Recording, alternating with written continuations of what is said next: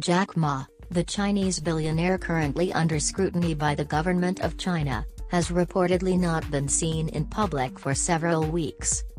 This has led to speculations that Ma could be missing. According to recent reports, Ma was scheduled to appear for the filming of his own talent show, Africa's Business Heroes, but was instead replaced by another Alibaba executive.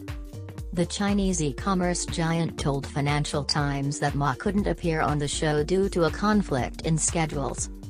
Jack Ma's whereabouts have come under questioning at a time when his companies, Alibaba and Ant Group, have increasingly come under scrutiny in China.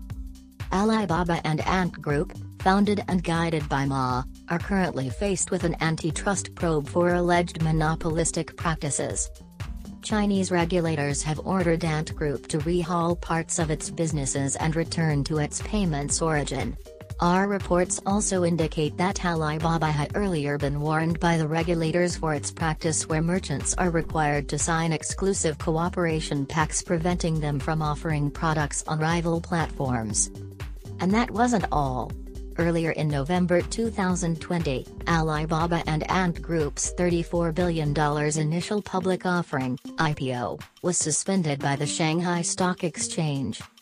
Ant Group, touted to be the world's biggest IPO, was scheduled for a dual listing on November 5 on Shanghai and Hong Kong bourses, and it was halted in China with less than 48 hours to go.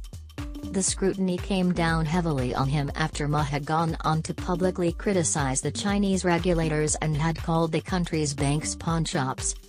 Mortgages and guarantees are for a pawnshop, but if we go to extremes in relying solely on collateral assets, certain enterprises will pledge all of their assets, and the pressure, for them, is enormous, he had said in October 2020. Ma, who once held the tag of wealthiest man in Asia, has seen his net worth tumble.